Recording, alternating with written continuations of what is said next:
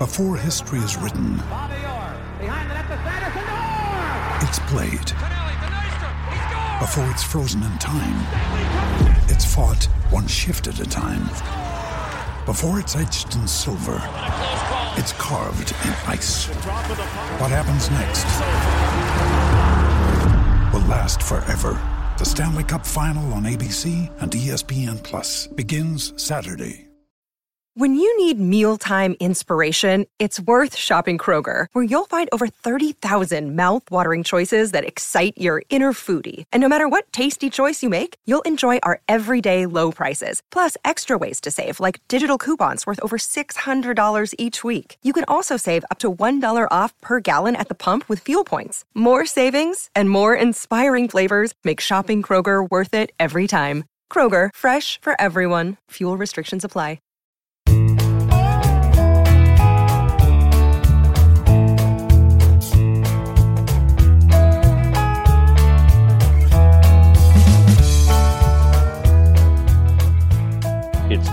April 14th, 2020, and you're tuned in to the Cleveland Baseball Talk podcast. I'm Joe Noga, joined as always by our tribe beat writer Paul Hoynes and our uh, guest today, Jeremy Feador from the Cleveland Indians, communications coordinator and team historian. Jeremy, good to talk to you. Hey, great to be here. I mean, I'd rather be at the ballpark, but obviously, well, we, is what it is. I think we'd all rather be at the ballpark at this point, and you know, hopefully, that's coming in in some way, shape, or form, or, or, or the other, you know, pretty soon.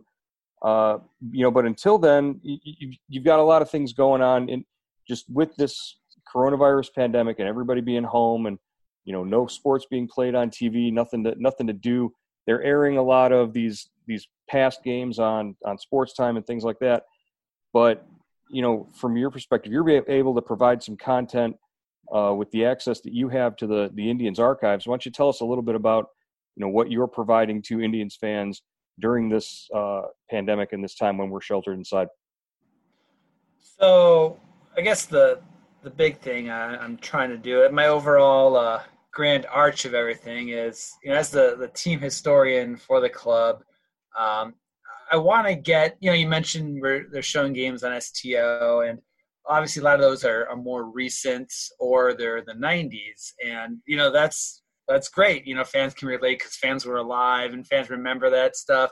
Uh, but for me, I also want to convey the fact that you know we're over 100 years old, and organized baseball in Cleveland too has been played for 150 years. So there's this deep well of history, and I um, you know want to dip a little deeper than just uh, you know the 90s or, or, recently and convey the fact that we're not just uh, uh, bob feller in the 40s and a lot of bad baseball in the 90s and now you know there's a lot more to it. And even in those like bad seasons there's still history there's still stories that are are ripe for telling. So um, you know the other avenue with with everything is it's 2020, which is the 100th anniversary of the 1920 team, which was our first pennant, our first World Series team, first pennant winning team, and they kind of get overshadowed because you know the 48 team. There's still people alive that saw Feller and saw Boudreau and and uh, you know anyone that was at a game in 1920, odds are, unless they're you know 110 or something like that. Um, They're not getting to many games this uh, lately, recently, right? Right, and and the history of that team and of the guys, and even you know before that, they they don't have numbers, so you can't retire a number, so we don't have them up in the rafters, and we we have ways of getting it out there, but it, it's still not as. I mean, there's no video, there's there's no uh, game action. I mean, there's a few things here and there, so um, you know, I wanted to kind of tell that story because I think it almost reads like a, a, movie script too. So what I'm doing, and it's gonna veer off this once I complete the 1920 um, storyline, I guess. But I'm doing it's called Our Tribe History. It's a, a, podcast about obviously the Indians' history and you know kind of what you guys do. I want to get some different voices, so. Um, I covered in the first one from a quick 1901 to 1915, which again you could do. You could spend episodes on that era um, especially with Lajoie and mm-hmm. and everything that what happened there. But as it happens, you know, 1915, the owner's financial troubles. They trade Shoeless Joe. And then he ends up selling the team, and um, Jim Dunn comes in and immediately signs Tris Speaker. And you know, fans, I feel like there's such a lost um, appreciation for for a guy like Speaker. Um, you know, I saw Mandy Bell had a rate your or who's your the greatest second baseman in Indians history, and I think Robbie was winning it. And don't get me wrong, Robbie Alomar is great, but you know, Nap Lajoie is one of the uh, you know the, all-time the greats in baseball. Time. Yeah, yeah. Right, and same goes with with Tris Speaker. If you ask you know an Indians fan, I'm sure if Manny puts something up, Lofton's going to get all the votes, and that's not to take away from Kenny Lofton. It's that, more of a that's recency. It's recency bias, is what that is. Right, but like having having a uh, uh, you know appreciation for the fact that Tris Speaker is literally one of the greatest center fielders of, of all time and the impact he had on Cleveland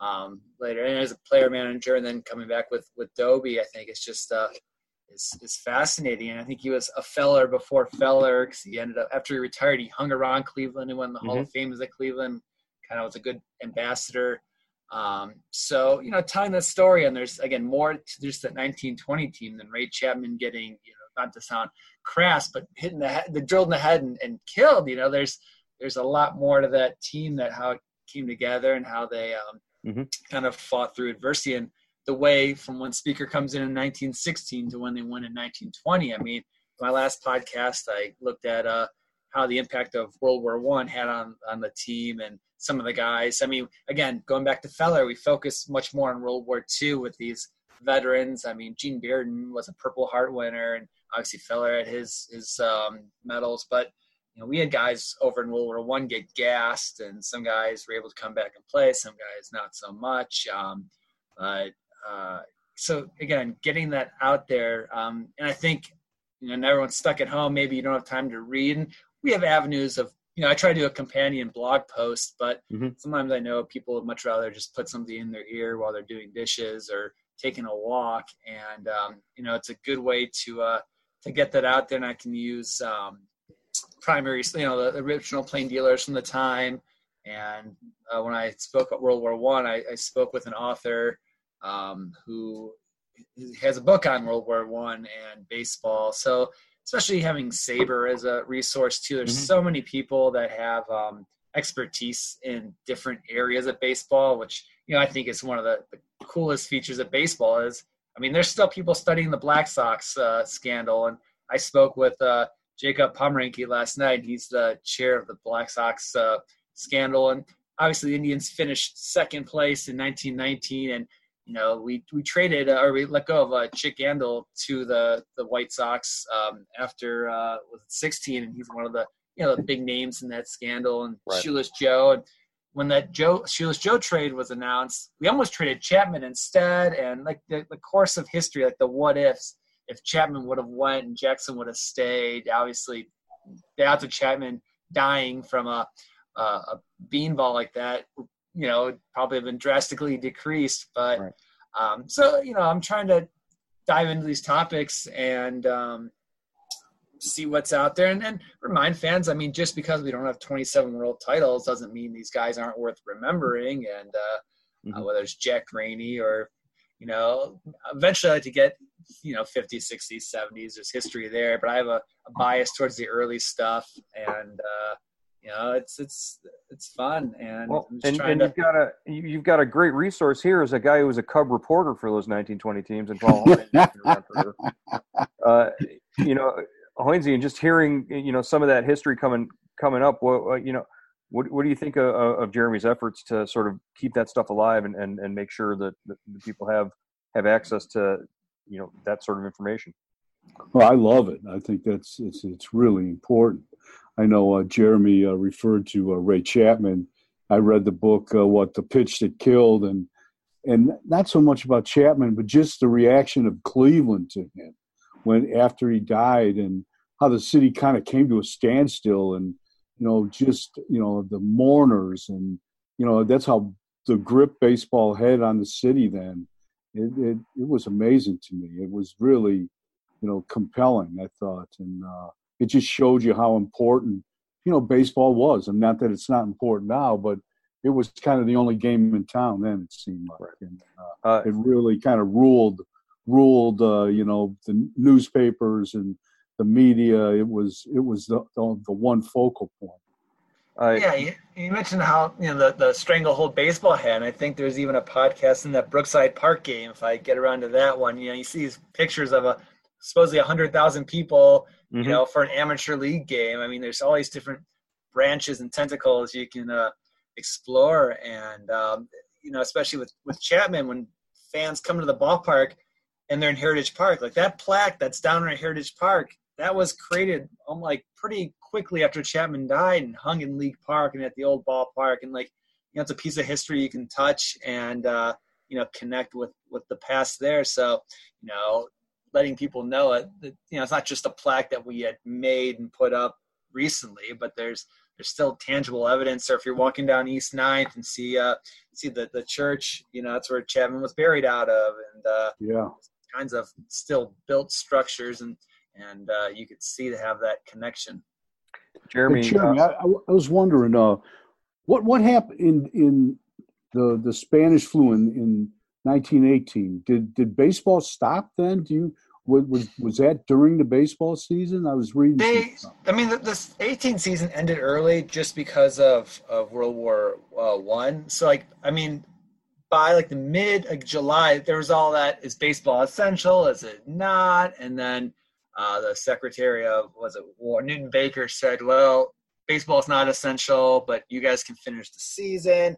So I'm not sure the um, what the parameters were of the the flu, but it was mostly more toward because of of the war and okay. you know needing to either work or fight uh, that kind of caused the season to uh, to end. And then even going through that was fascinating because again, Jim Dunn, the Indians owner, was kind of mad that the season went past you know mid July. It's like we really should have shut down. Like why are we still playing? And we're a team that finished. That was like two and a half games behind the Red Sox. So it's one of those near misses we've had in our history where obviously the playoffs aren't like they are now. So you had to win it all. And geez, sort of like 19, 19, sort of like 1994, huh?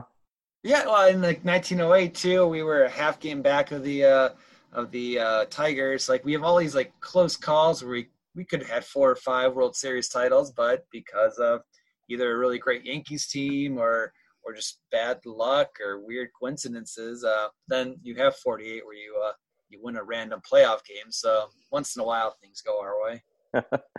All right, Jeremy, uh, tell uh, everybody who's listening how they can access uh, this information that you're putting up. Uh, I, am assuming through Indians.com is, is is a way to get there as well. Uh, yeah, there's. I think if you go through the blog, I know if you go through um, like Apple Podcasts or Spotify, mm-hmm. um, mm-hmm. any place you'd really find podcasts, uh, you can find. It's called again Our Tribe History, and then um, you know on our social media, especially Facebook, we'll every Friday. I try and do it every Friday, have it out, and we'll do like a, a blog post that says, you know, click here. It kind of gives a gist of what it's about, and then at the bottom there's a a link you can click to. Uh, to access that. And like I said, next one's 1919, and then we'll get into the 20 season and kind of break that down a little bit. Um, and uh, uh, I don't know how long it's it's I kind of one of those fly by the seat of my pants things. I'm still pretty new at this, but right. um, there's you know that fine balance between getting too lost in the weeds because there's all again all kinds of these cool one-off stories and uh, uh, this well, I mean, I don't want to. I don't want to just get into like in this game, Tris Speaker had three hits, and mm-hmm. you know that gets kind of dull after a while too. So finding that balance of making these guys seem like they were real people and the characters that they were versus just going to baseball reference and looking at stats and you know again anyone right. can can do that well tell us how how you sort of fell into this job as the the indians team historian what how long have you been with the the club and and how did you become how, how does one become a team historian? So i'm actually one of uh, i mean i'd say about more than half the teams have someone in uh, in my position. And uh, actually the indians were the very first team to have a museum and a hall of fame back in 1951 and shoeless joe's in our hall of fame. Um, and we had a museum back at the old ballpark up until yeah. about the 70s and the stuff that they said they had Wamby's triple play ball, they had a Lajoie bat, and all kinds of stuff and then it just got boarded up when kind of things went down down uh, downhill. and stuff got lost, got walked away. Um, so like we have, a couple pictures, but nothing shows the artifacts we had. Mm-hmm. Um, but nevertheless, um, I uh, have a master's degree in museum and archive work, and for a while I was working a couple of part-time jobs. I was with my BW, my undergrad, and I did a little work with the Browns when they had mm-hmm. that little museum that went away, um, and a few other jobs. But I said, well, I'm a kid of the '90s. I love baseball. I love you know the Indians. Um, so I ended up getting in contact with Bobby D and saying, "Hey, this is what I do. I know other teams have people. Like, is there a use for me?" And sure enough, him and Curtis were like, "Yeah, we could, you know, figure something out." And then, uh, in my first year, I was an intern. That was 2014. Uh, the Feller Museum in Iowa was closing, so um, Bobby D and I flew out there and um, packed up a U-Haul with Bob's son, uh, Steve.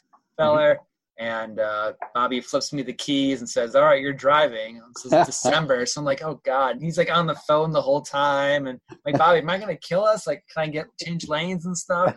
And uh, how, does that not? How does that not get made into a Netflix movie? You and Bobby uh, on the road back to Iowa. Not kind of what it was remotely. It's like pretty chill, but like it was hard to hear. We were in the U-Haul, and it, it, you know, we we stayed at halfway in like South Bend. And we had to back the U-Haul up to like some bushes to add extra protection so no one would break in.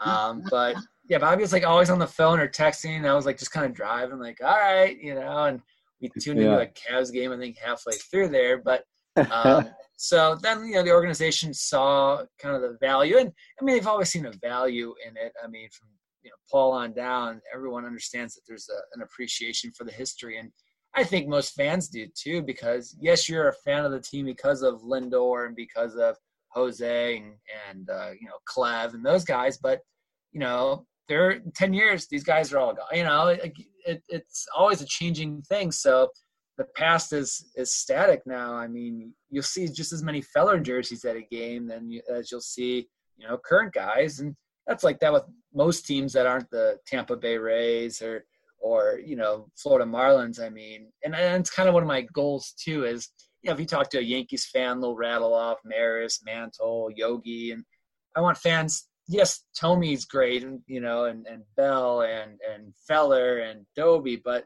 you know, don't forget Coveleski and don't forget Addie Joss and uh, right.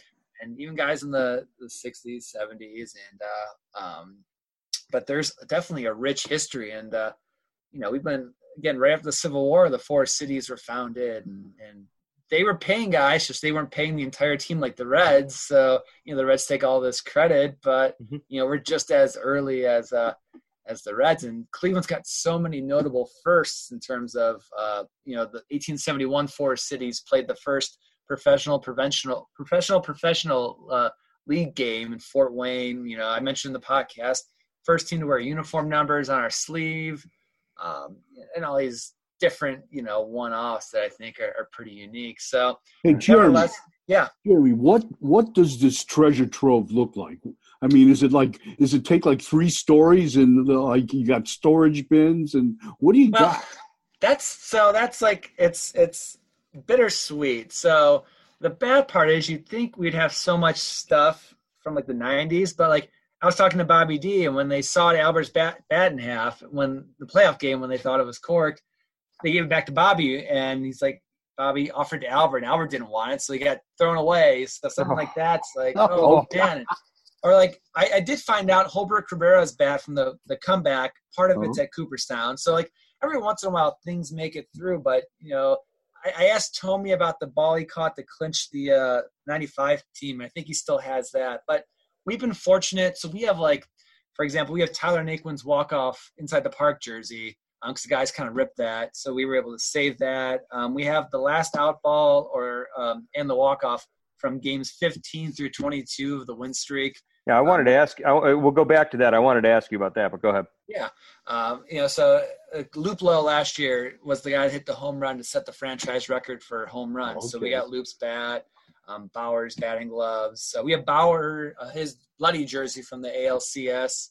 Mm-hmm. Um, we have the ball. We clinched in 16 in the Central. We have the one in the the uh, division series, but then Carlos kept the one in uh, in Toronto, so we don't have that one. But what's what's the level of coordination that it takes to make sure you get those those balls or those the those things of significance in in, in that time because I remember you know just being in the press box watching between you and Bart Swain and all the other guys just coordinating you know who's going to make sure they they get where they're going to be to to make sure that ball doesn't get flipped in the stands or something like that. Yeah, uh, well, that's two part. I mentioned ball gets flipped in the stands. When ACAB had that unassisted triple play, that ball oh, got flipped yeah. in the stands.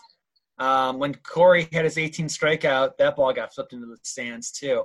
Um, but a lot of it, I mean, most of it, it's, it's hats off to Barton Court because they're the ones that, um, you know, talk to the players and are able to to get wrestle that away. Um, especially if it's on the road, I'll text Bart like in the eighth inning, and like when Carrasco had that no hitter going in uh, Tampa. In Tampa, you know, you kind of the player gets what he wants first, and we kind of say like, well, what like when Bowers hit his um, cycle, it's like, hey, like anything would be cool, and if worst comes to worst, you try to get a lineup card, which is easy for us, or a ball from the game. But Bowers was, you know, cool enough to give us his batting but do, gloves. But do you have like, do you have like copies of the Plain Dealer going back to 1901, and do you have all that stuff? So if you want copies, actually, if anyone that's got a Cuyahoga County Library card can access the Plain Dealer um, archive from the Cuyahoga County website, it's all digitized up until 1991. From 1991 till present, it's just uh, text. But what's neat is you can kind of get like I'll search stuff and you find these cool pictures of League Park. I found a picture of like the 1901 team uh, in one of the Plain Dealers. So because um, newspaper itself is is extremely brittle. So like yeah, we'll right. save all that stuff, and I, I hate to break it to you, but like a 1994 opening day newspaper is probably worth more sentimentally than it is. I mean, you know, people, we have people that try to donate stuff like that, and it's we have our own copies of it, but at the end of the day, that stuff is just um, you know it's mass produced. It's the paper like quality. It's it's that acidic uh, stuff. So I mean, that's right. why if you have scrapbooks now, and stuff, they all just they're falling to pieces. Now, now, do you have the, the, the one, the white whale? Do you have the Rajai Davis home run ball? That's that would be like the that would be it. What's the story we, behind that ball? Do you know have, where that is? He gave us his jersey. We have his jersey from that. Um, the ball hit and came back in the field, and I don't know. No one knows where it went or or what happened to it. And like, I don't think there's any video that shows it bouncing into into left field and the left fielder chucking it and I know that like the Cubs I, I think that uh was it Rizzo gave the ball the last out ball to the owner. I there was a story with that too like it's always interesting to try to like trace it down like in the authentication process i'm not like sure fans realize how intense that is but like you know the player's signing autographs and then the authenticator comes those balls he already signed before the authenticator came in can't be authenticated because he didn't see like so that's why if a ball goes in the stands and so, someone says i have the triple play ball it's like well you know no one anyone can say that because they all look the same. Right. Somebody so, has to uh, have eyes on it the whole time or something like that? Yeah and like you know there's there's like some loosey goose uh, not loosey goosey but like like Bobby Bradley, I know he had a his first hit was a double and went into the stands, and mm-hmm. uh, I think someone tossed it back, and a lot of those guys, it's a good faith thing, and and Curtis's father Rick does a good job of, yeah. of tracking that stuff down, and usually like the ushers can get to it quick, so there's enough of a uh, of a chain of custody, so to speak, that you know that okay, that's that's the ball. Um, so, so what you're saying basically is that the Rajai Davis home run ball is, is probably on some guy's shelf in Parma right now. And, and, and yeah, yeah. I mean, I was thinking too. I mean, we think about uh, David Ortiz. His last hit was in Cleveland, and mm-hmm. no one would have known that was his last hit. But so that ball was it ever authenticated? I, I don't know. Um, but um, yeah, like, and when we opened the Feller thing, the exhibit, so that's the same day Corey struck out all those Cardinals, and we got the 14th strikeout ball. But like I said, Robo, the 18th was the third out, so it's just muscle memory to to flip that away. Down, yeah. So someone has it, and you know they could tell us they have it, but at the end of the day, I could tell you, I you know I'll pull a baseball out, and you know it's you can't only photo match a baseball, and we've had people. I got a guy called said he had Elmer Smith's bat from the uh, 20 World Series. And it's like, well, you know, it's just it's it'd be impossible unless could you just be an old, yeah, it could just be an old bat. Unless you're the family of the player and it's been sitting around and there's you know, we have some Feller stuff where Feller wrote on this glove, my opening day no hitter glove and you know, you just some of that stuff you just take it for uh for what it's worth, and uh, or like the Feller Ruth bat we have. There's enough of a chain of custody, and it it photo matches pretty well, but you know it's got the right chain and documentation that mm-hmm. you know it's it's the bat. But um, oh. so I mean that's kind of like the the Indiana Jones part of the job, I guess, and you know, I, I would kill to see more pictures of the old Hall of Fame. Um, there's an article in the 88 Plain Dealer that mentioned like all the stuff that they had. Somewhere there was a book that inventoried everything. Um, but one that stuff got boxed up. It's like that 48 pennant. You know, we have pictures of it on the field in like the 60s or 70s, and then did it just get thrown away? And mm-hmm. uh, but you know, we have come across cool stuff. We do have Larry Doby's contract from 47 when he signed. Um, so I mean, talk about like the the value. I mean, I, am always hesitant to talk about values of things because I I'm not a collector, so I just like having people able to see the stuff because you know it, Heritage Park's great, but the plaques don't change. You know, it's it's right. neat to see a, a ball from a game or a jersey, and that's why in like 20 years or something like that, when when Naquin's back as an alumni, like we can put his jersey out from that game and you know, some dad can tell his kid, I was, you know, watching that game and everyone went crazy. And that's the jersey with the dirt stain and everything. And uh, I think that's more powerful than, you know, a plaque or, or what have you. Did, did you play a role in, in put making the, the, uh, pre-game film that shows on the scoreboard, you know, all the, all the old, uh, video videos. Uh, you know, you got speaker on there and all those guys. Those are our scoreboard guys, like the, our live experience, and they're great. And we've come across like if I find stuff, I'll send it to them. There's a it's like a South Carolina University archive has a cool um, uh, spring training video of when Walter Johnson was manager, and it's it's a real neat thing. But you know, video footage is just so hard and so far and few between to to come by. But with MLB, um, you know, they're digitizing so much of their stuff, and it's hit or miss in terms of like, hey, give a highlight from this game in '91. Sometimes they do, sometimes they don't. But a lot of that older stuff is just, uh, you know, was either not thought to be saved or you know recorded over, or uh, um, yeah, it's it's all. You know, you every, every once in a while you hear these neat stories. Like there was a a landfill dug up in uh, in Alaska a couple years ago, and what they turned up were old film canisters, and one was from the 1919 World Series, hmm. and had wow. they digitized it, and there was yeah. a, one of the disputed plays was on there. So like, you know, they there are clips from the 1920 series, but never once in a while you see these League Park clips. yeah, but with Larry Doby, you know, they have they they've got Dolby on there. I you know I saw that I first saw that at Yankee Stadium. They do a great job, you know, yeah. with with their uh, history. How yeah. uh, how how much of a kick did you get out of it when the the Hall of Fame's traveling exhibit came through last year for the for the All Star game? And you know, was there anything that the the Indians contributed to that?